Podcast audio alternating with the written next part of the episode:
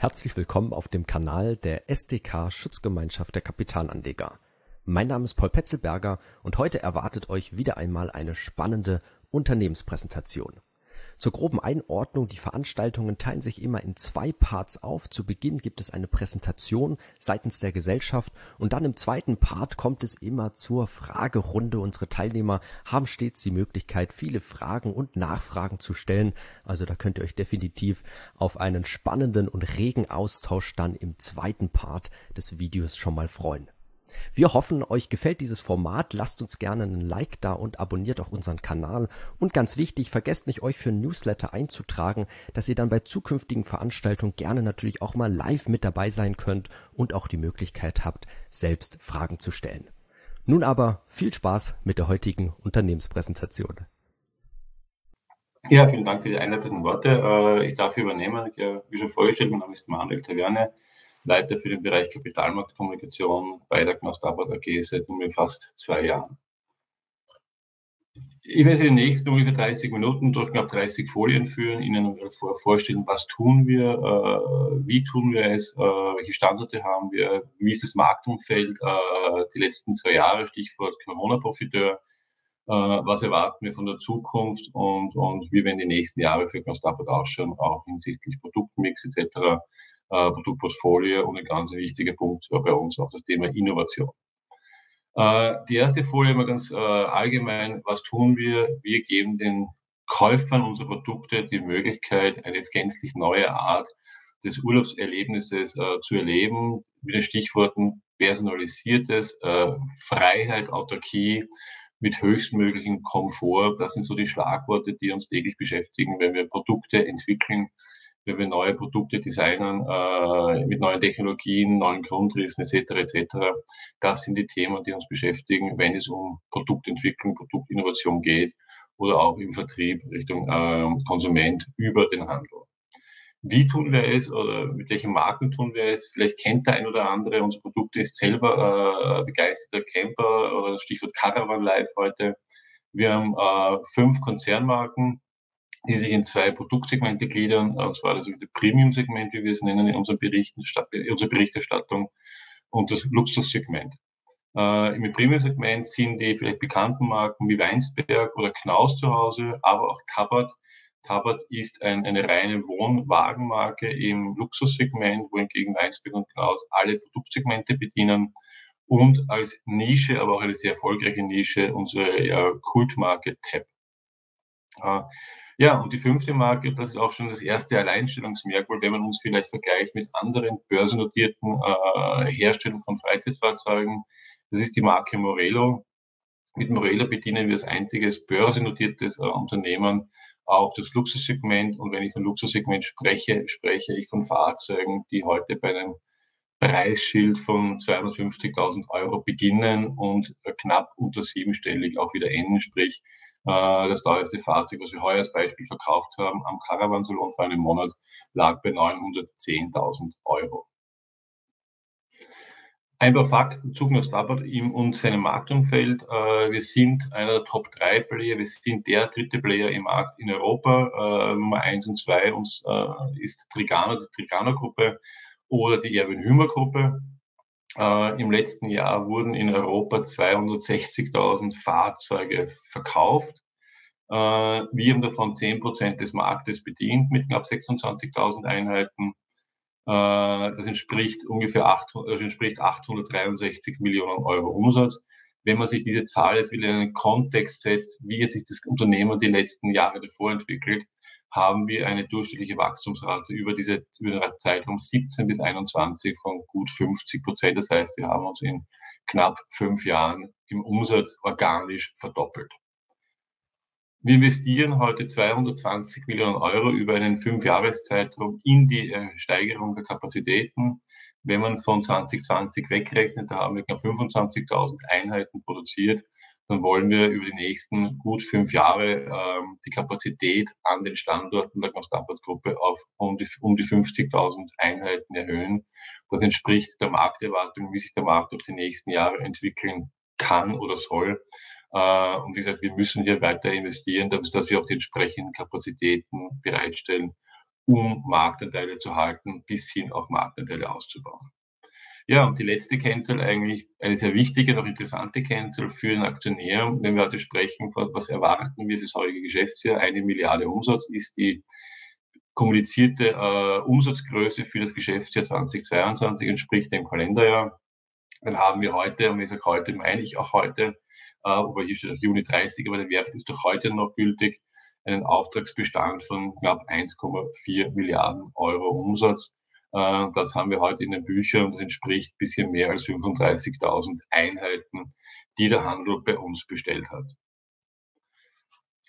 Noch einmal ganz kurz zu dem, äh, zum Produktportfolio, zu den äh, Produktsegmenten und welche Marken können Sie in den Produktsegmenten bei uns kaufen oder über den Handel kaufen. Wir haben jetzt das Produktsegment Caravan oder auf Deutsch der Wohnwagen, der Van Conversion oder Camper Van, wie es auch genannt wird, und der Bereich der Wohnmobile.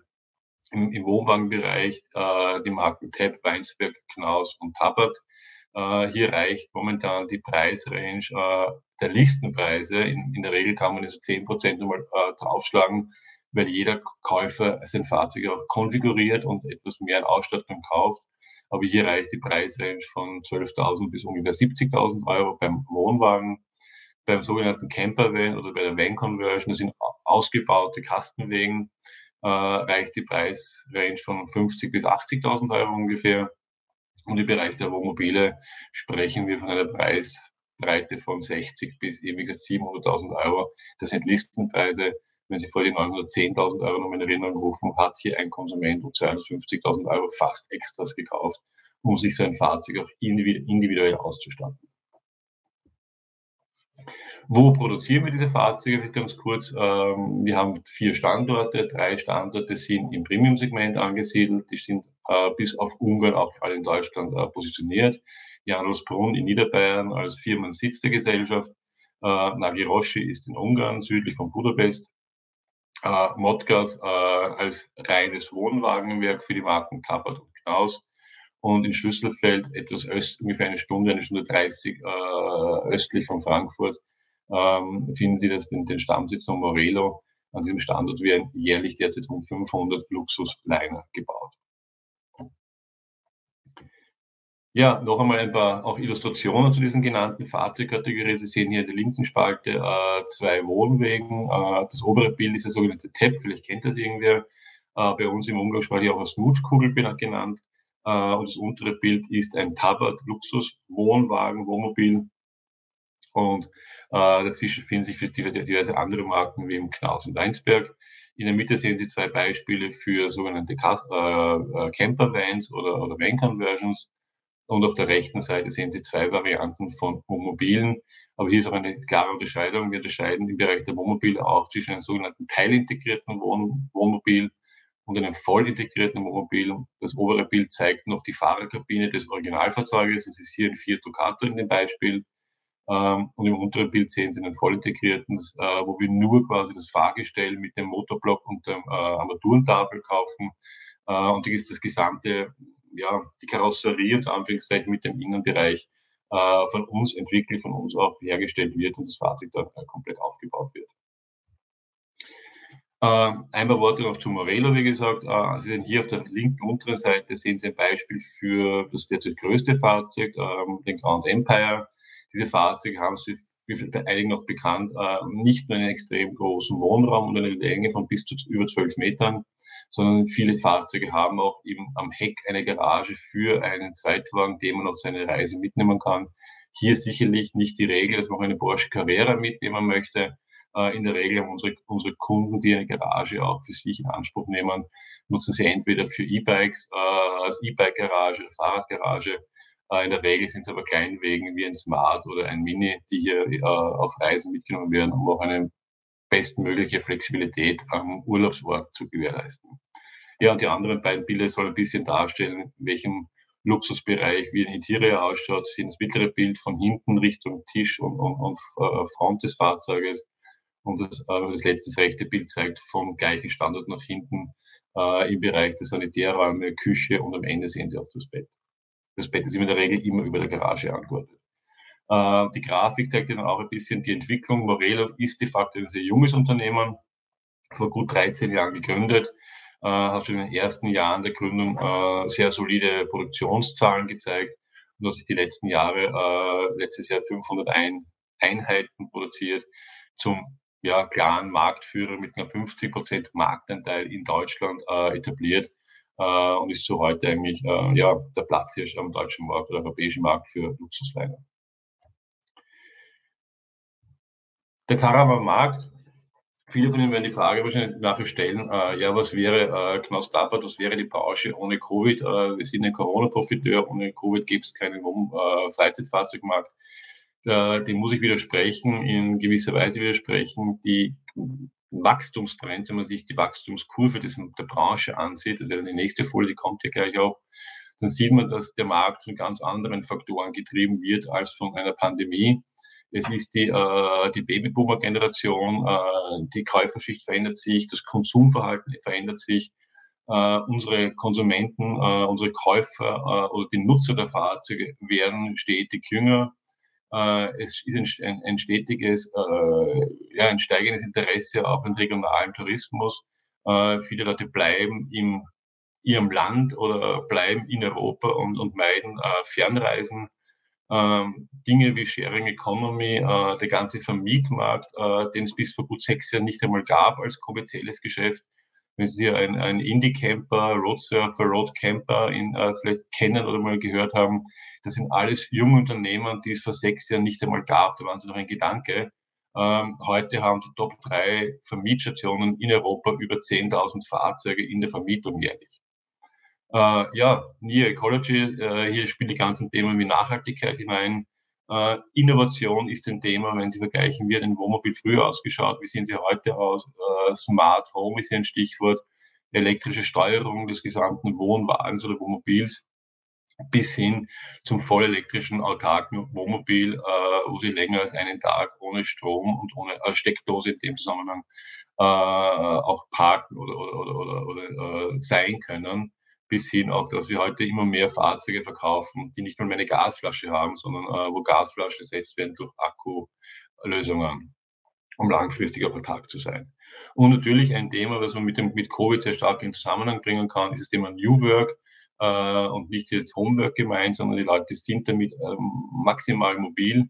Sie haben heute mit Smartphones überall de facto Internetzugang äh, und viele Leute nutzen äh, auch vor allem die Campervans oder Wohnmobile auch als, äh, ja, als Arbeitsstätte. Und all dieses, dieses, diese, diese sieben Faktoren sind, äh, wenn man sich diese Kurve anschaut, seit gut zehn Jahren die Treiber der Industrie, Sie sehen natürlich 2020, 2021, beginnen 2019 einen sehr starken Anstieg in der Wachstumsdynamik der Branche. Aber Sie können zurückgehen bis 2011, 2010. Da hat dieser Trend bereits eingesetzt und hat über den letzten Jahren stetig zugenommen.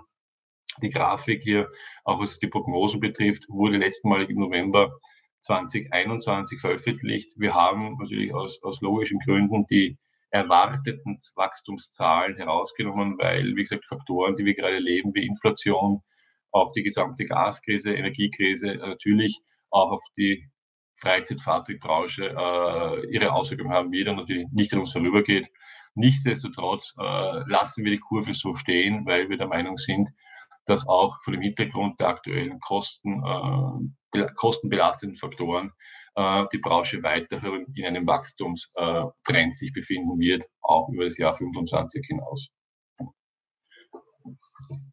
Wo stehen wir im Markt? Wo sind wir angesiedelt? Wer sind wir vor allem mit unseren Marken? Äh, ich vorher Trigano erwähnt und die Erwin Hümer Gruppe, äh, Nummer zwei und Nummer drei im Markt, beide ungefähr drei Milliarden Euro Umsatz heute. Das heißt Faktor drei verglichen auch mit unseren Umsatzzahlen, die wir warten vorher. Aber wenn man sich die Marken äh, im Detail ansieht, werden Sie sehen, was Sie hier auch dargestellt haben, äh, im europäischen Markt wie im zweitwichtigsten Markt oder äh, dem, deutschen Markt mit ungefähr 60 Prozent aller Zulassungen in Europa, äh, dass alle unsere Marken in ihren relevanten Märkten wie äh, motorisierte Freizeitfahrzeuge, sprich Campervan und, und Wohnmobil oder rechts hier bei den Wohnwegen führende oder wichtige Marktpositionen einnehmen, sprich Tabak, Knaus und Weinsberg äh, sind hier Top 3, 4 und Top 6 im, im Wohnwagenbereich in Europa. Die beiden erstplatzierten Hobbyfans sind nicht börsennotiert, es ist eine private Gruppe. Also hier sind wir auch an den börsennotierten Gesellschaften Nummer eins und zwei. Das gleiche in Deutschland. Und auch bei den Wohnmobilen äh, gewinnen wir zusehends Marktanteile im europäischen und im deutschen Markt. Ein paar Details auch zu dem 1,4 Milliarden Auftragsrücklage. Wenn man sich diese Grafik ansieht, sehen Sie, dass der Trend ungefähr seit über einem Jahr anhält. Äh, wir haben am Beginn letzten Jahres noch mit 600 Millionen Euro Auftragsvolumen quasi berichtet. Dieser Auftragsbestand ist sprunghaft angestiegen äh, auf 1,2, 1,4 Milliarden. Wir sind heute konstant bei 1,4 Milliarden äh, seit gut einem Jahr. Äh, das ist natürlich toll, aber man muss fairerweise auch sagen, diese Zahl hat zwei Faktoren, die sie auch, ja, nicht ganz so hoch ausfallen lassen auf der einen Seite, aber auch wiederum höher ausfallen lassen auf der anderen Seite. Der eine Grund ist natürlich, wenn man sich die ganze äh, Lieferkettenproblematik ansieht, sind wir heute nicht in der Lage, die volle Kapazität zu nutzen. Das heißt, wir haben heute noch in den Auftragsbestand Fahrzeuge stehen, die wir schon längst hätten produzieren sollen. Das macht den Auftragsbestand etwas höher. Der zweite Punkt ist, die Marktdynamik ist extrem hoch nach wie vor und wir sind heute der Meinung, dass wir 5000 Fahrzeuge, rund 5000 Fahrzeuge gar nicht äh, verkaufen haben können, die den Auftragsbestand wieder negativ beeinflussen. Also im Schnitt kann man sagen, diese beiden Effekte gleichen sich nahezu aus und damit ist diese 1,4 Milliarden wieder eine valide Ziffer. Ja, und wenn man sich im Detail anschaut, sehen Sie, dass um mehr als 70 Prozent oder knapp 80 Prozent aller Fahrzeuge dem Trend entsprechend motorisierte Fahrzeuge sind, sprich Campervans oder Wohnmobile. Und rechts noch eine Grafik dazu, wie hat sich dieses ja, Bestellverhalten der Händler in den letzten Quartalen entwickelt. Sie sehen hier wiederum äh, eine, eine, eine normale Dynamik. Q3 ist immer ein starkes Quartal, äh, weil das ist, der, ist die wichtigste Messe, nämlich der Caravansalon in Düsseldorf. Und so hat sich aber trotzdem wir momentan sicherlich äh, vor, vor Inflationsthemen, vor die ganzen äh, Themen, die eigentlich kostenbelastend wirken oder vielleicht auch Kostenängste bei den Konsumenten schüren. Trotzdem haben wir im Q2 22 eine der höchsten Auftragseingänge, Bestelleingänge äh, gesehen, äh, seit wir diese Aufzeichnungen führen. Ein wichtiger Punkt oder auch ein USB äh, gegen, gegen, gegenüber unseren Mitbewerbern ist der Vermietmarkt. Wir sind in Europa der drittstärkste Vermieter von Freizeitfahrzeugen. Das ist für uns äh, mehr als nur ein Vermietgeschäft. Das ist für uns ein Kundenbindungs- und Kundengewinnungsinstrument. Wenn Sie vorher gesehen haben, die Megatrends, wir versuchen über diese Megatrends, äh, die die Branche treiben seit vielen Jahren, die Konsumenten über das Vermietgeschäft, über unsere eigene Vermietplattform namens Rent and Travel äh, mit unseren Marken in Kontakt zu bringen. Äh, wir betreuen diese Konsumenten, diese, diese Mieter, äh, versuchen das Caravaning auch näher zu bringen. Caravaning muss man äh, auch lernen. Es ist nicht so, dass man sich ein Wohnmobil kauft und losfährt und dann sagt, es ist alles perfekt. Da bedarf es einiger auch ja, Erfahrung, die man sammeln muss, um es auch zum perfekten Urlaubserlebnis zu machen. Ähm, und dafür haben wir Rent Travel vor fünf Jahren gegründet. Wir sind auch hier, dazu ergänzend sagen, nicht der Vermieter. Wir bieten eine Buchungssoftware an. Äh, wir verbinden den Handel mit der Buchungsplattform und der Handel übernimmt für uns das Vermietgeschäft. Und wir haben gesagt, wie groß sind wir, was sind Zahlen? Wir haben heute ungefähr etwas mehr als 2000 Fahrzeuge in den Vermietstationen von Rent Travel stehen und sind damit drittgrößter Vermieter im deutschsprachigen Raum. Auch hier ein paar Zahlen. Warum ist das Vermietgeschäft so wichtig? Äh, Sie sehen hier oben ein paar Zahlen von der Saison oder vom Juni 2022, von der, vom Peak eigentlich im, Vermiet, im Vermietthema in Europa. Sie sehen hier, dass die Flottenauslastung im Juni gegenüber dem Juni 21 um 17 Prozent gestiegen ist.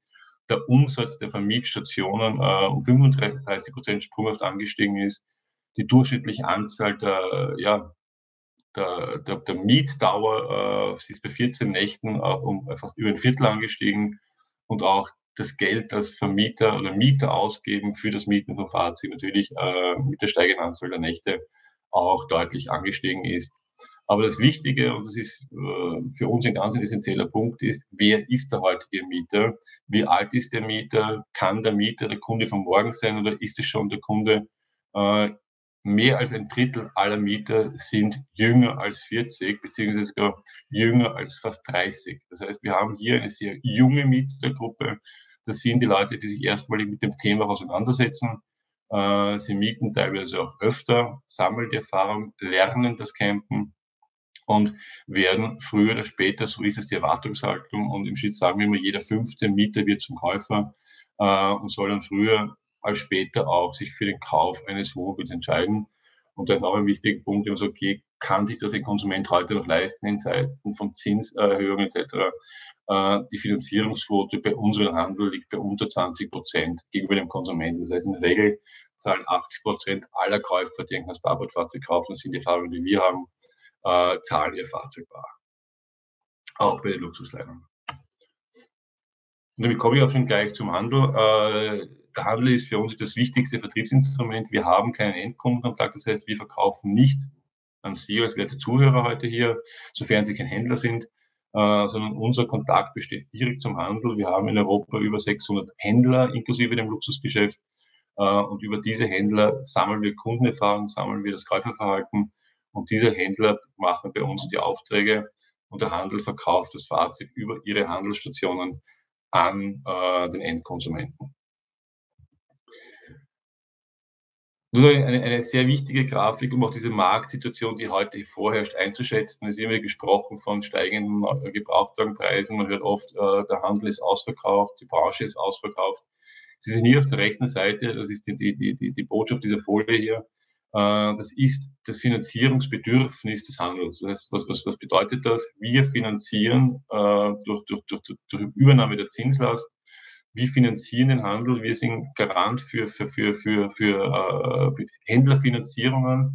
Das der Handel hat heute ein Finanzierungsbedürfnis angemeldet von über 300 Millionen Euro äh, und hat diese Linien aber nicht einmal zu 30 Prozent, knapp 30 Prozent ausgenutzt. In normalen Zeiten äh, hat der Handel diese Linien, in egal welche Größenordnung jetzt dargestellt, zu 80 Prozent ausgenutzt. Das heißt, heute die Message hier ist, die Aussage ist hier, der Handel hat heute keine Fahrzeuge im Bestand, sondern der Handel verkauft eigentlich direkt äh, vom gelieferten Fahrzeug ein Einkommen für sie zugelassen. Und auch das ist für uns ein bisschen auch ein, ein Gradmesser, wie lange hält diese Dynamik an, weil der Handel braucht Fahrzeuge, der Handel muss seinen Vertrieb auslasten, der Handel braucht Fahrzeuge zum Verkaufen, zum Herzeigen, zum Testen. Äh, und die Grafik sagt nichts anderes aus, als der Handel ist heute de facto ausverkauft. Äh, und er braucht die Fahrzeuge dringlich, die wir ihm heute oder in den nächsten Wochen liefern werden, um den Konsumenten zu befriedigen und beliefern zu können. Vorangesprochen auch das Thema Innovation. Wie gesagt, Innovation ist auch in unserer Branche wie in der gesamten äh, Mobilitätsbranche, äh, sprich Nutzfahrzeuge, Pkw, äh, Privatkonsument, ein wesentliches Thema seit vielen Jahren oder seit Jahrzehnten wird ein Fahrzeug, ein Wohnwagen de facto immer gleich gebaut. Es wird die Bodenplatte gebaut, es wird das Fahrgestell gebaut, es werden die Möbel darauf positioniert und äh, als tragendes Element und dann werden die Außenwände darauf verschraubt. Das heißt, ich habe in der Grundrissgestaltung viel Spielraum, aber trotzdem eine gewisse Limitierung in der Gestaltung eines Grundrisses. Wir haben seit zehn Jahren, über zehn Jahren, entwickeln wir an einem Rahmenkonzept, eine Rahmen- oder Frame-Technologie, Technology, wie sie hier nennen auch. Das heißt, wir versuchen erstmalig, also zehn Jahren, äh, und sie haben das erste Fahrzeug auf das Serie gebracht, heuer nach einigen Versuchsmodellen oder Nischenmodellen, ähm, eine so eine Rahmenbauweise, wo wir zuerst die, den Rahmen bauen, wo wir zuerst die Außenhülle bauen und dann im Grundriss damit gänzlich neue Möglichkeiten haben, weil das Möbel nicht mehr, wie Sie auf dem linken Bild vielleicht schemenhaft sehen können, das Möbel muss nicht mehr bis zur Decke reichen wie früher, um die, um die Steifigkeit äh, des Konzepts zu erlangen, sondern das, der, der, Rahmen ist das tragende Element und ich habe maximale Designfreiheit im Innenraum und kann damit gänzlich neue Grundrisse erreichen. Und mit dem Knaus Azur, das ist das Fahrzeug, was Sie hier auf dem Bild sehen, sind wir der erste Markt, der diese Art der Bauweise auch wirklich zur Serienreife gebracht hat. Nach einigen sagen wir so Nischenmodellen wie einem äh, Knaus Deseo oder Knaus Travellino, wer sie kennt, das waren mal die ersten marktreifen Fahrzeuge in den letzten Jahren. Aber mit dem Knaus Azur haben wir jetzt wirklich ein größeres Modell äh, am Caravan vorgestellt, das wir auch in Serie produzieren wollen. Und in weiterer Folge natürlich auch auf andere Konzepte wie auf einen Knaus Südwind etc. oder Weinsberg Caravan äh, entsprechend umsetzen wollen, früher oder später. Ein Thema, das natürlich in aller Munde ist, ist natürlich auch das Thema Elektromobilität. Äh, ich habe es vorher angesprochen, im Bereich des Wohnraums sind wir bereits autark mit Stromlösungen, mit äh, Batterielösungen. Äh, die Branche hat heute, die Nutzfahrzeugbranche, die die Basis für unsere Fahrzeuge heute ist, hat keine Lösung, die für die Freizeitfahrzeugindustrie äh, vom Nutzen sein kann. Alles, was wir heute als E-Ducato oder E-Sprinter, wie sie alle heißen mögen, kennen, äh, ist eine Hybridlösung. Eine Hybridlösung heißt, sie ist schwerer als die Verbrennerlösung. Äh, das limitierende, der limitierende Faktor für die Branche ist immer noch die Führerscheinklasse, sprich es muss alles mit der Führerscheinklasse B fahrbar sein.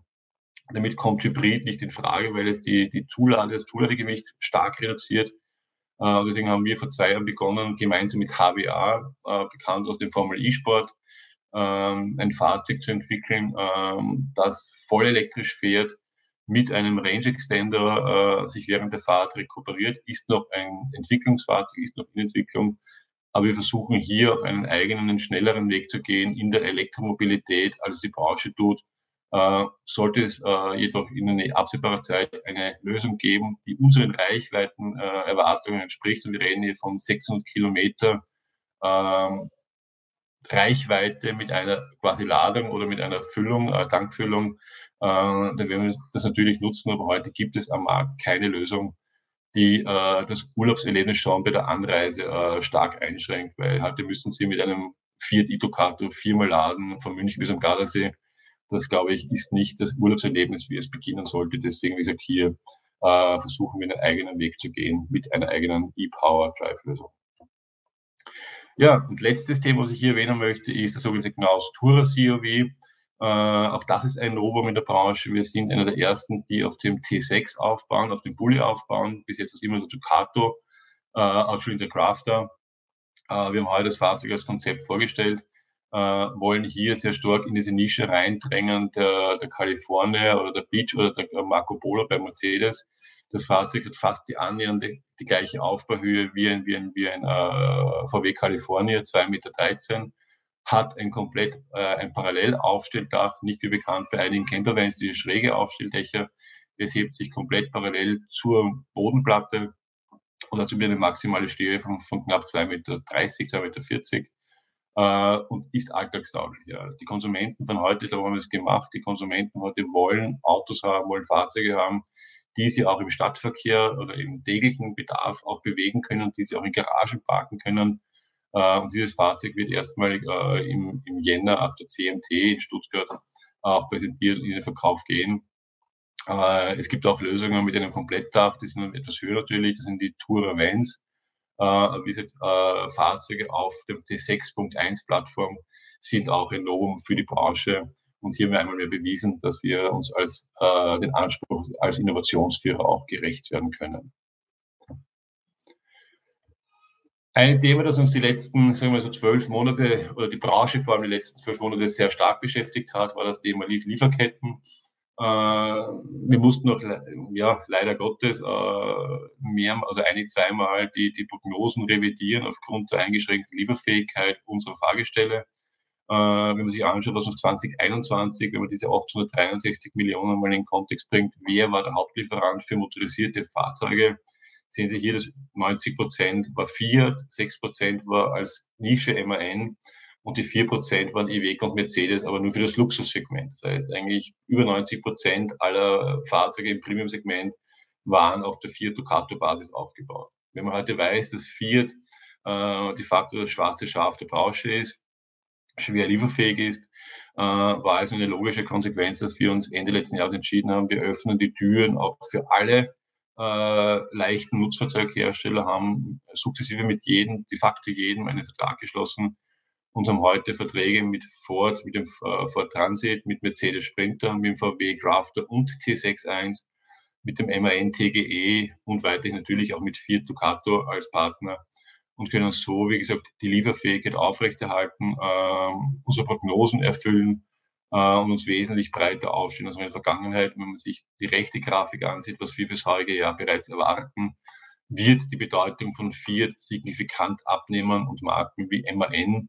Wir sind einer der wenigen in der Branche, die auf MAN überhaupt Fahrzeuge bauen oder auf VW dieser Anteil deutlich zunehmen. Nachdem wir hier bei Unterjährig gestartet sind, kann man davon ausgehen, dass diese Verteilung im nächsten Jahr noch deutlich besser zugunsten der neuen Lieferanten äh, sich entwickeln wird und wir für die nächsten Jahre eine sehr ja, ausgeglichene Verteilung der Fahrzeuge erwarten. Ja, natürlich dürfen die Zahlen hier auch nicht fehlen. Wie haben wir uns die letzten drei Jahre entwickelt, rückblickend? Äh, ein Jahr nach vor dem Börsegang, der Börsegang war 2020.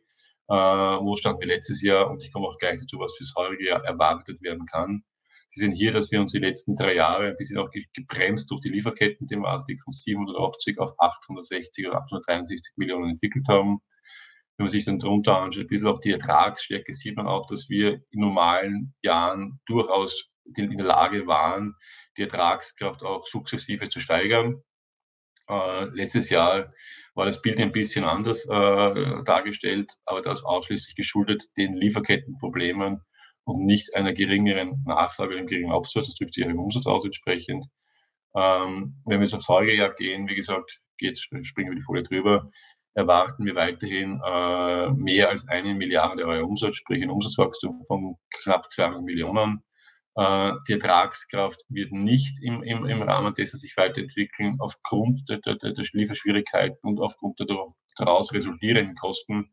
Man darf nicht vergessen, wir haben seit Anfang des Jahres 600 Mitarbeiter eingestellt, die wir nicht äh, so beschäftigen konnten aufgrund der mangelnden Verfügbarkeit von Fahrgestellen, wie wir es hätten äh, geplant. Das kostet Geld, aber wie gesagt, die Entwicklung der letzten Wochen und auch seit Anfang September haben uns recht gegeben. Wir sehen eine wesentlich bessere Belieferung mit Fahrgestellen als noch vor dem Sommerurlaub äh, und können sukzessive die Auslastung erhöhen und so auch dieses Ziel der Milliarde Euro Umsatz äh, nicht in Frage stellen. Ja, ein paar Worte auch noch zum Investitionsprogramm, was Sie hier sehen. Wir investieren, wie gesagt, nicht nur an einem Standort, wir investieren an allen Standorten. Wir bauen gerade hier in Jandelsbrunn, Sie sehen hier eine, eine, eine, eine, eine Grafik äh, von einer neuen Halle. Wir bauen gerade, und die Halle ist bereits im Beginn der Ausstattung, sprich mit den Maschinen zu bestücken, eine Halle mit einer Hallenfläche von 24.000 Quadratmeter. Das ist sehr groß.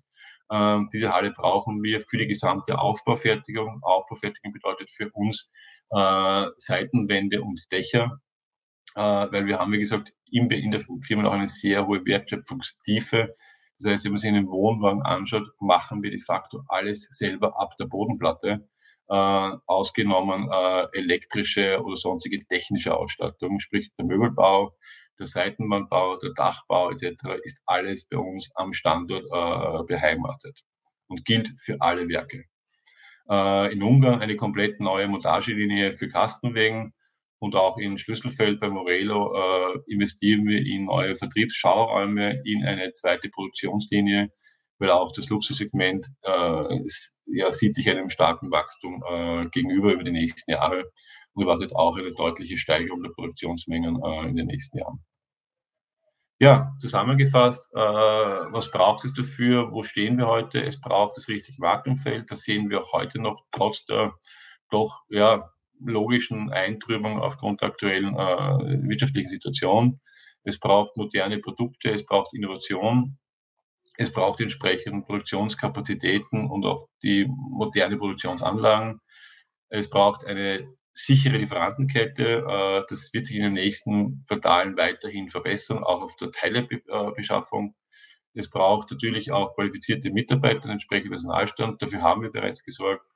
Und natürlich auch die finanziellen Ressourcen. Auch das haben wir letztes Jahr erledigt. Wir haben einen äh, Konsortialkredit über 150 Millionen Euro verlängert äh, und auch aufgestockt auf 50 Millionen. Und das Wachstum finanzieren wir zum einen aus dem Cashflow und zum anderen aus einem Schuldschein, den wir kurz vor dem Sommer noch platziert haben. Äh, wohl zum richtigen Zeitpunkt, weil hier die, die, die, die, Kosten, sprich die, die, die, die Zinslast, deutlich noch besser ist, als wir sie hätten heute äh, erfahren. Ja, in diesem Sinne bedanke ich mich fürs Zuhören äh, die letzten 30 Minuten und würde mich jetzt freuen, Ihnen die eine oder andere Frage zu beantworten. Herr Taverne, vielen Dank für die spannende Präsentation. Also Knaus Tabat nicht nur Knaus und Tabat, sondern wirklich ein großer Konzern mit vielen Marken, vielen Bereichen. Und ja, dementsprechend kann ich schon mal sagen, haben wir auch viele Fragen hier schon reinbekommen. Jetzt natürlich auch noch mal die Einladung an alle, gerne Fragen zu stellen hier im Chat, aber gerne auch einfach zurücklehnen, weil wir haben hier schon, ja, ich glaube, um die 15 Fragen ähm, zum Aktienkurs, zur Dividende, zur Lieferketten-Thematik, äh, zu Produkten, ganz, ganz buntes Feld. Aber vielleicht starten wir mal mit der Frage der Fragen, Herr Taverne. Gibt es für Aktionäre denn auch Sonderkonditionen? Das ist eine gute Frage. Also in normalen Zeiten würde ich jetzt ja sagen, aber die wir heute wirklich schauen müssen, wie wir Fahrzeuge zwischen dem Handel allokieren. Jeder Handel will Fahrzeuge. Äh, es kriegt jeder zu wenig. Äh, ist momentan die einzige Sonderkondition, die ich versprechen kann, ist eine Dividende und eine konstante und eine nachhaltige Dividendenpolitik. Das sind natürlich auch weitere Fragen rund um die Dividende. Ein Teilnehmer fragt ganz konkret, werden Sie auch für 2022 wieder eine Dividende von 1,50 Euro vorschlagen? Und wenn man sich den Aktienkurs anschaut, das wäre ja dann schon eine sehr ordentliche Dividendenrendite. Also was ich hier zusagen kann, äh, ist, dass wir, eine, wie vorher gesagt, eine Kontinuität in, die, in unserer Dividendenpolitik äh, wollen. Wir haben eine Ausschüttungsquote von 60 Prozent des Konzerngewinnes. Äh, das werden wir auch erfüllen. Ähm, ob wir bereit sind oder ob der Aufsichtsrat bereit ist, eine höhere Dividende vorzuschlagen, das möchte ich jetzt nicht vorgreifen, das ist jetzt nicht meine Entscheidung. Aber ich sage, Kontinuität ist uns wichtig. Ja. Hm. Abhängig für die Dividende ist natürlich der Gewinn, wie der sich entwickelt. Ein Teilnehmer weist darauf hin, dass ab 2019 bis 2021 das Ergebnis je Aktie stark zurückgegangen ist. Er schreibt von rund 7 Euro, 8 Euro quasi auf 2,50 Euro gedrittelt. Was sind dafür die Gründe? Das Ergebnis Aktie. Ich meine, natürlich wir, wir wachsen, wir investieren, haben höhere Abschreibungen, aber wie gesagt, äh, ich glaube, dass das Thema Kontinuität ein wichtiger Punkt ist, jetzt ungeachtet von einem äh, Ergebnis Aktie. Äh, es wurde natürlich auch zwischen 19 und 20, darf ich nicht vergessen, auch eine Kapitalerhöhung durchgeführt, sprich, das will eine Verwässerung enthalten dahinter. Äh, wir haben auch eine, im Rahmen des IPO 20 Millionen Euro an, an, an Mitteln eingenommen durch die Platzierung von jungen Aktien. Ähm, aber ich würde das mal so im, ja, beantworten wollen, dass wir Kontinuität ist uns wichtig, ja, auch was Dividende mhm. betrifft. Ja. Zur Kursentwicklung natürlich auch Fragen. Ähm, seit IPO geht es noch leider eher abwärts. Natürlich aktuell auch ein schwieriges Marktumfeld, wo ähm, auch die ganzen Indizes deutlich im Minus sind. Aber hier Knaus Tabbert um die 50 Prozent vom Börseneinführungspreis. Natürlich immer schwierig für die IR-Abteilung. Aber klar, das sind die Fragen. Wie kommentieren Sie den Aktienkurs, die Entwicklung? Wie schätzen Sie Knaus Tabbert auf diesem Kursniveau ein? Ich sage es ganz offen, wir haben enttäuscht, ja. Und das muss man nicht, nicht schönreden, ich möchte nicht schönreden, das widerspricht mir äh, als faire und transparente Kommunikation, für die ich stehe äh, wenn man 2020 an die Börse geht und äh, bis heute zweimal die Prognosen revidieren musste, leider nach unten nicht nach oben, äh, dann ist es für den Aktionär enttäuschend. Ja? Und das drückt sich im Aktienkurs aus. Und, und wir müssen äh, liefern. Das ist ganz, ganz direkt ist ausgesprochen. Ja? Und, und das ist die eine Seite und die andere Seite ist natürlich auch das Marktumfeld. Wir werden als Luxusgut gesehen. Äh, Dinge, die man vielleicht bei Inflation und Rezessionsthemen nicht braucht, das ist die herrschende Meinung ähm, das wird natürlich auch eine Auswirkung haben, aber wie ich es vorher gesagt habe, äh, wir gehen weiterhin davon aus, dass wir wachsen werden, auch von dem Hintergrund des aktuellen Marktumfeldes. Ähm, und, und das wird sich auch früher oder später in, eine, in einem Aktienkurs niederschlagen. Ja. Was kann man zur Aktionärsstruktur sagen? Ein Teilnehmer fragt so ein bisschen in die Richtung, äh, könnte da nicht vielleicht auch mal eine Übernahme kommen? Vielleicht das LVMH oder irgendein Luxuskonzern sagt, hier, Knost Tabat, das würde doch auch noch gut dazu passen. Ähm, gibt das die Aktionärsstruktur her? Wie sieht die aus? Ja, wir sind immer noch zu knapp 60 Prozent in den Händen der Altaktionäre oder äh, der Aktionäre, die Knost Tabat ja vor 13 Jahren übernommen haben. Die halten 60 Prozent. Das kann man das, das ist als strategische Investoren, die an uns auch glauben, wenn, man sich mit den Director Dealings beschäftigt hat der letzten ähm, Wochen und Monate, die haben sehr deutlich ein Zeichen gesetzt äh, mit über drei Millionen Euro, die sie investiert haben, dass sie an die Zukunft auch heute glauben. Ja, und, und ich glaube, das ist das richtige Zeichen. Ja. Ähm, und an eine Übernahme aufgrund der Aktionärstruktur, wir sind in festen Händen unter Anführungszeichen, aber es sind ja nicht meine Hände, somit kann ich es wirklich final beurteilen, was sie langfristig vorhaben. Aber ich glaube, dass wir noch sehr lange äh, einen Kernaktionär aus Holland haben werden, ja. In festen Händen sind Aktien natürlich auch immer, wenn Mitarbeiter Aktien haben. Ein Teilnehmer fragt, ob Richtung Mitarbeiteraktienprogramm es da was gibt, ob auch die steuerlichen ja, Fördermöglichkeiten, steuerlichen Förderungen für die regelmäßige Mitarbeiterbeteiligung genutzt werden. Kann ich das so beantworten, wie es heute ist. Äh, wir haben kein Mitarbeiterbeteiligungsprogramm. Der Vorstand hat ein, ein, ein Phantom-Share-Programm. Äh, aber für die Mitarbeiter gibt es jetzt keine Überlegungen, auch ein Mitarbeiterprogramm zu machen. Und unsere Teilnehmer so sind, bekannt, ja. sind manchmal auch sehr direkt und äh, persönlich. Darauf müssen Sie natürlich antworten, Herr Taverner. Aber an Sie zwei Fragen gerichtet. Zum einen, haben Sie auch einen Wohnwagen und haben Sie Aktien von Knaus Tabbert? Äh, beides kann ich mit Ja beantworten. Äh, ich habe sie mir gekauft, bevor ich meinen Vertrag unterschrieben habe, weil ich daran glaube, was ich tue. Ja. Äh, muss sagen, äh, es hätte besser laufen können für mich, aber ich glaube auch langfristig und ich habe sie noch immer. Und das Zweite ist, kann ich äh, mit Ja und Nein beantworten. Das eine ist, ich muss sie mir zum Glück nicht kaufen. Ich bin in dieser privilegierten Situation, dass ich äh, mir aus einem Pool von Mitarbeiterfahrzeugen irgendwas aussuchen kann, aber auch dafür zahlen muss. Äh, wohlgemerkt ist nichts gratis bei uns. Ein Mitarbeiter muss auch zahlen in den Sozialkauf, äh, der auch Mitarbeiter zugutekommt, denen es vielleicht lieber nicht so gut geht. Ähm, das zweite ist äh, das Jahr. Ich habe vor vier Wochen angemeldet für den Führerschein, weil ich, wie Sie meine Stimme ich bin Österreicher äh, und habe nur leider Gottes den Führerschein Klasse B gemacht vor über 20 Jahren. Also ich darf sie leider nicht fahren, die Wohnwegen. Äh, und mache gerade das BE nach, äh, sprich, den nächsten Sommer werden Sie mich sicher irgendwo in Italien sehen mit einem Knaus Südwind. Also ja, ich werde campen, ja. Klares Statement. Super. Dann gehen wir doch ein bisschen rüber zur Produktseite. Ähm, zwei Fragen. Zum einen, wer wartet die Fahrzeuge und wo sind denn die Vermietstationen? Also die zweite Frage kann ich so beantworten. Wir haben jetzt knapp 600 Händler und über 180 Händler sind unsere Vermietpartner. Wenn Sie jetzt einen Mieter in Ihrer Region suchen, bitte ich Sie auf www.rent Travel zu gehen. Äh, dort werden Sie auch einen Vermieter finden in Ihrer Nähe. Ich kenne sie nicht alle persönlich, aber ich kann sie jetzt aufzählen, wo sie überall sind.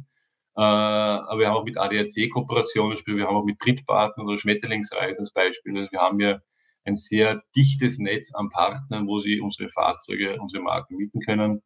Äh, die zweite Frage, wer wartet die Fahrzeuge? Äh, wir haben eine Kooperation mit den MAN-Werkstätten, das heißt, jeder MAN-Vertragspartner kann auch unsere Fahrzeuge servicieren. Aber natürlich ist es ein Geschäft des Handels. Ja. Wie ich vorher gesagt habe, wir verkaufen das Fahrzeug in den Handel. Und ab dann ist es die Aufgabe des Händlers, den Konsumenten, den Kunden auch bestmöglich zu betreuen. Da ich gemeint habe, wir haben ja, wir haben diesen Kontakt nicht direkt zum Endkunden das ist das Geschäft des Handelspartners. Hm. Nochmal mit Blick auf das Händlernetzwerk und auch Rent und Travel. Gibt es äh, Vermietstationen auch in beliebten Urlaubsdestinationen oder ist solch, so, so eine Expansion erst noch geplant? Wir sind momentan noch sehr stark auf Deutschland fokussiert, mit ein paar Ausnahmen auch äh, über die Grenzen hinweg. Äh, wir würden gerne uns wesentlich breiter aufstellen, nur da kommt wieder das Thema Lieferketten in, in, ins, ins Spiel. Äh, es macht keinen Sinn, es mehr Händler äh, oder mehr Partner zu gewinnen, weil es gibt eine Grundvoraussetzung für den Rent-and-Travel-Partner. Das heißt, du musst ein Knaus-Fahrzeug vermieten. Also es ist nicht, dass jemand, äh, in der Regel ist es so, mit einem, auch hier gibt es Ausnahmen, aber das Gros ist die Regel, Rent-and-Travel-Partner, Knaus-Fahrzeug. Ähm, wenn ich aber jetzt nicht lieferfähig bin und den Handel nicht bedienen kann, macht es keinen Sinn, mir eine zweite äh, ja, Schiene zu öffnen und zu sagen muss, ich kann dir aber gar kein Fahrzeug geben. Ähm, also wir wollen expandieren, wir werden expandieren, aber erst dann, wenn wir wieder so lieferfähig sind, dass wir alle unsere Bestandskunden, sprich die Händler, äh, äh, mit den entsprechenden Mengen beliefern können. Und das ist natürlich auch ein großes Thema hier im Chat. Stichwort Lieferkettenproblematik. Zum mhm. einen die Frage, vielleicht noch mal ganz konkret, geht es dann nur um die Fahrgestelle oder gibt es auch noch weitere Zuliefererteile, die hier eine Rolle spielen? Und dann natürlich oft gestellt die Frage, wie hat sich die Lieferkettenproblematik seit der Ad-Hoc 25.07. entwickelt? Also die erste Frage ist zweigeteilt wir es den Wohnwagen hernehmen, beim Wohnwagen sehen wir nicht die gleichen Probleme wie bei dem motorisierten Fahrzeug.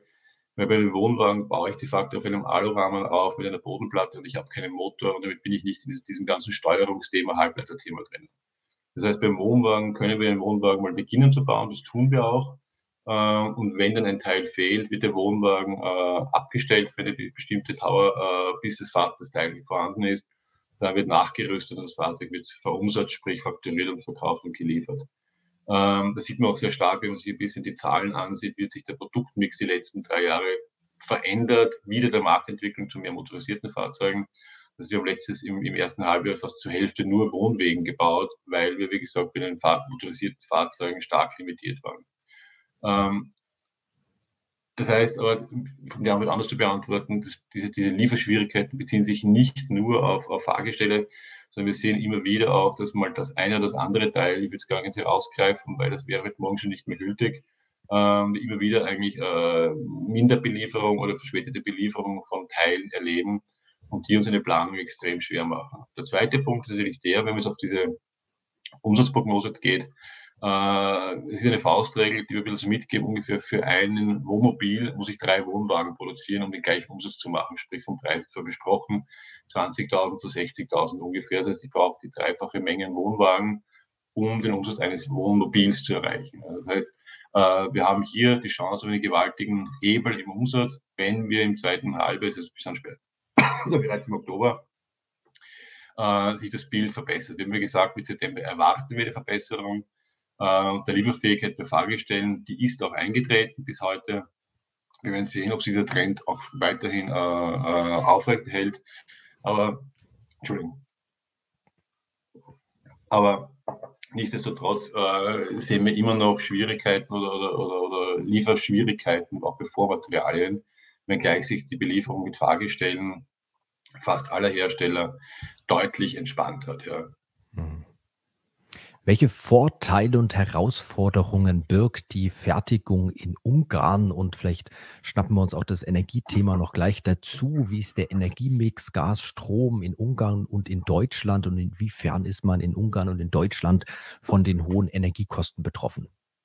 Ja, also von den Energiekosten äh, sind wir de facto natürlich betroffen. Ja, muss aber auch fair sagen, wir sind jetzt kein sehr, äh, wie man so, wir haben wenig Prozessenergie. Also bei uns ist der Manufakturanteil, der handwerkliche Anteil beim, beim, beim, beim Montieren der Fahrt, der, der, der Fahrzeuge etc. sehr hoch nach wie vor. dass wir haben keine Prozessenergie. Wir brauchen jetzt kein Gas für äh, irgendwelche Autoklaven oder andere Roboter etc. zur Energiegewinnung.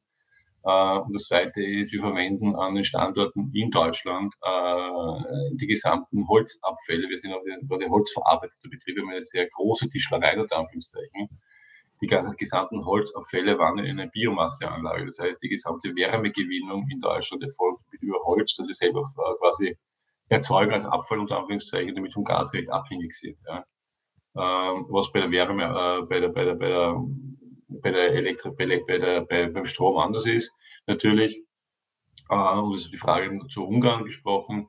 Ungarn hat andere Beziehungen zu Russland als Deutschland. Das heißt, in Ungarn sind wir, äh, haben wir andere Herausforderungen. Natürlich sind wir den Gaspreiskosten äh, ausgeliefert. Wir reden hier von 10 Millionen Kilowattstunden pro Jahr ungefähr. Das ist vergleichsweise sehr gering, äh, wenn man sich so andere Industrien anschaut, unserer Größenordnung. Also ja, die Kosten spielen ein Thema, aber nicht in der Dramaturgie, wie man es vielleicht von anderen Konzernen oder anderen Unternehmen betrachtet. Lässt sich das ganz grob einordnen, was für eine Auswirkung das auf die Margen hat, diese steigenden Energiekosten, vielleicht so ganz äh, grobe Richtung? Kann ich, wäre es nicht, nicht, nicht fair von mir zu sagen, weil ich es einfach nicht äh, beziffern kann. Ja. Und es natürlich auch sehr davon abhängt, wie sich die Energiekosten jetzt weiterentwickeln. Aktuell kommen die also Strompreise also ein bisschen runter. Wenn man sich die, die Ergebniserwartungen anschaut, verglichen mit dem, was vor zwei Jahren berichtet wurde, sprich diese zwei Prozent Punkte Unterschied, dann kommt es im Wesentlichen aus Lieferketten und, und erhöhten Personalkosten aufgrund des Vorhaltens von Mitarbeitern. Wir haben gesehen, was die letzten halben Sommer bei, äh, bei anderen tourismusnahen Betrieben los war, ich will jetzt keine Namen nennen, die äh, den Aufschwung übersehen haben und hätten wir damals gesagt, im Jänner, Februar, wir bauen die Mitarbeiter wieder ab, aber wir brauchen sie jetzt gerade nicht, ja, dann hätten wir sicherlich jetzt ein gewaltiges Problem. Das heißt, die mhm. Ergebnisauswirkung aus Lieferketten, auf, auf, auf, auf von Nachrüsteffekten äh, oder Personalkosten sind wesentlich gewichtiger als Energiekosten heute. Ja. Mhm. Zum Thema Marktwachstum hatten Sie in der Präsentation schon einiges gesagt. Ähm, vielleicht darum noch mal kurz, aber hier die Frage, was sind die wesentlichen treibenden Faktoren, dass der Markt auch in den nächsten drei Jahren, vier Jahren, fünf Jahren Ihrer Ansicht nach stark weiter wachsen wird? Ja, das sind diese generellen Megatrends. Es, es gibt einen, einen, einen, einen Bericht, den ich jetzt heute früh gehört habe, von einem unserer Mitbewerber, wo die Frage gestellt wurde, äh, was passiert mit diesen ganzen Corona-Fahrzeugen, wenn man so nennen darf. sprich von den Fahrzeugen, die gekauft wurden, äh, weil die Hotels zu hatten. Da gingen eine Menge an, Einsteiger quasi, an, an, an, junge äh, Wohnmobilisten etc., äh, kommen die Fahrzeuge wieder zurück auf den Markt als Gebrauchtfahrzeuge. Äh, und, und, und die hat auch das gesagt, was wir auch immer wieder sehen bei unserem Handel. Die Fahrzeuge kommen nicht zurück. Die, die, diese Leute haben das gelernt, die haben das auch ja, schätzen gelernt. Und dieser Trend zur Autarkie, zur Flexibilität, ja, zum spontanen Verreisen, ja, du musst äh, nichts buchen, nichts planen de facto, äh, kannst dir am Freitag entscheiden, äh, das Wetter ist schön, ähm, wir fahren übers Wochenende wo auch immer hin, ja. Und es bildet sich auch rund um das ganze Caravaning-Thema oder Freizeitfahrzeug-Thema ja auch eine komplett neue Infrastruktur. Ja. Über die Frage, okay, es gibt jetzt vielleicht um 5, 6, 10.000 Fahrzeuge mehr am Markt, aber wo parken die alle? Ja? Ich sage dort, wo ein Angebot ist, wird auch eine Nachfrage entstehen. Und wo die Nachfrage steht, entsteht ein Angebot. Entschuldigung, jetzt ein falscher Versprecher. Das mhm. heißt, es bildet sich da rundherum auch eine Infrastruktur. Es gibt mittlerweile äh, Reiseführer, wo, wo direkt vom Markt äh, sich äh, Stellplätze äh, aufbauen. Drei Stellplätze auf, bei landwirtschaftlichen Betrieben etc. Es gibt, ich war heute auf dem Caravansalon in Wales, weil es bei uns vor Haus ist und ich als Österreich bin auch einen Beziehung habe zu, zu, zu, der Region, haben wir die Messe angeschaut. Ja. Es gibt eine Vielzahl von Anbietern, die einem auch das, das, das Thema Caravaning mit Überstellplätzen näher bringen etc. Es gibt Apps mittlerweile mit Landvergnügen, wie sie alle heißen mögen. Das heißt, das hat eine immer größer werdende Interessensgemeinschaft. Ähm, die, diese Babyboomer-Generation wird älter, sie wird auch wohlhabend, unter Anführungszeichen.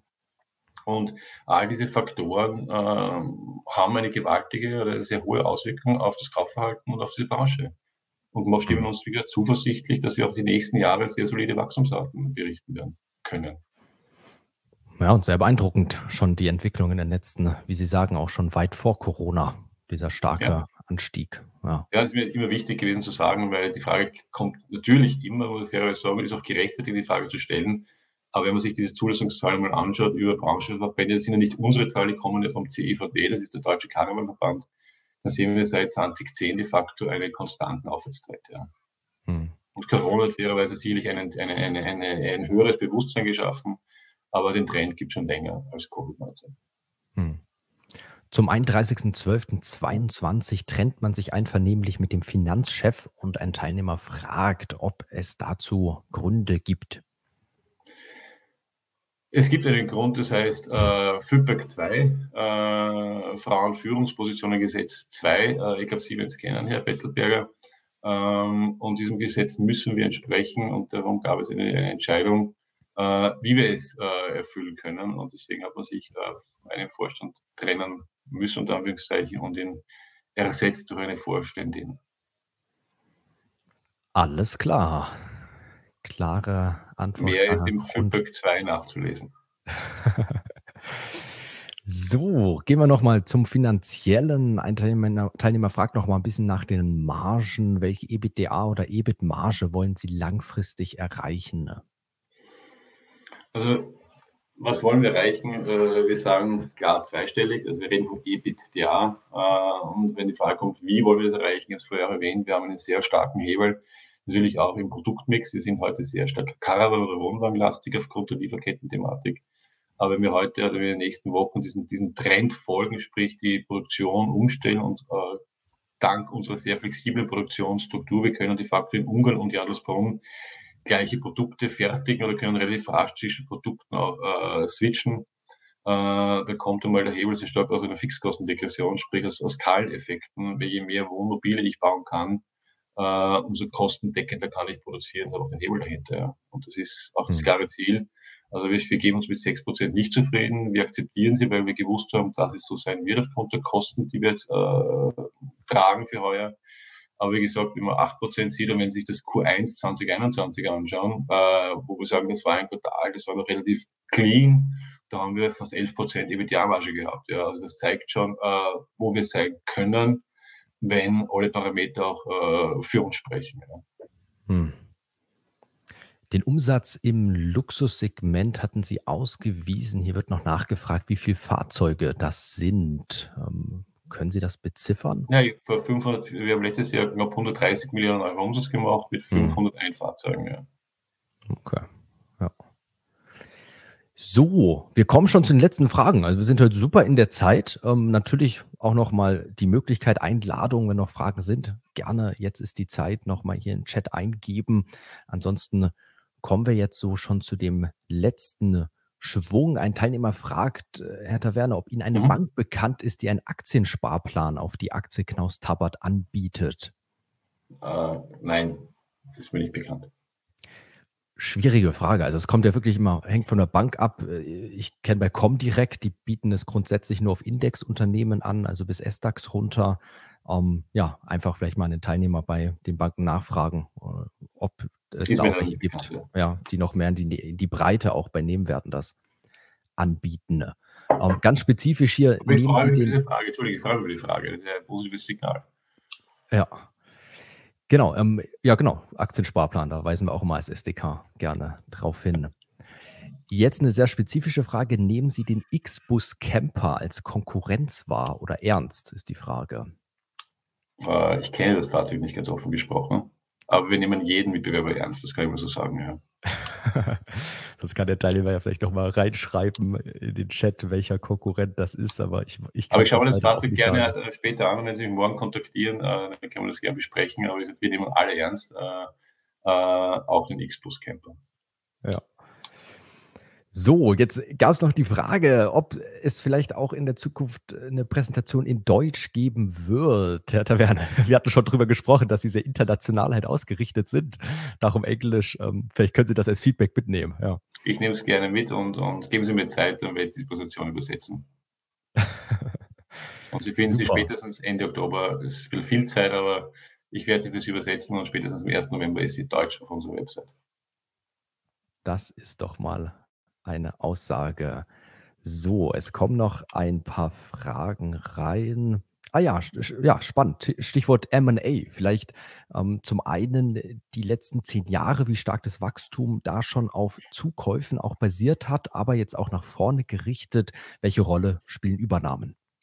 Äh, das Wachstum der letzten Jahre ist de facto rein organisch. Also es gab hier keine größeren Zukäufe, äh, die jetzt erwähnenswert wären. Das heißt, die gesamte Entwicklung der letzten Jahre, auch nach vor 17, äh, war eine rein organische Entwicklung. Äh, M&A ist bei uns auf unserer Agenda keine strategische Säule. Wir sehen es eher als Opportunität. Wir haben erst äh, zum Jahreswechsel einen Handelsbetrieb übernommen, ähm, aufgrund von Nachfolgethematiken beim Handelsbetrieb und weil er für uns auch eine strategische, wichtige Vertriebsregion war. Und diesen Ansatz werden wir auch fortführen. Das heißt, sollte es strategisch Sinn machen, sollte es Opportunitäten geben am Markt, ähm, dann werden wir hinschauen und werden es bewerten und dann auch eine Entscheidung treffen. Aber es ist nicht so, dass wir uns als quasi das Buy-and-Bild sehen, wo wir das Wachstum nur durch Zukäufe generieren wollen. Äh, und wenn ich auch spreche von diesen äh, ja, rund 50.000 Einheiten, die ungefähr 2 Milliarden Umsatz entsprechen aus heutiger Sicht, ähm, dann ist da keine strategische Akquisition berücksichtigt. Das ist eine reine Entwicklung mit dem Marktwachstum. Ja. Da kommt auch direkt noch eine Nach- oder eine weitere Frage. Winnebago hat eine Gewinnwarnung gegeben und die Frage, ob US-Anbieter in Europa auch als Wettbewerber eine, ähm, ja, eine große Rolle spielen. Nein, also das ist, das ist, wenn man spricht von einem internationalen Produkt, ist es doch sehr ja, hm. europäisch unter Anführungszeichen.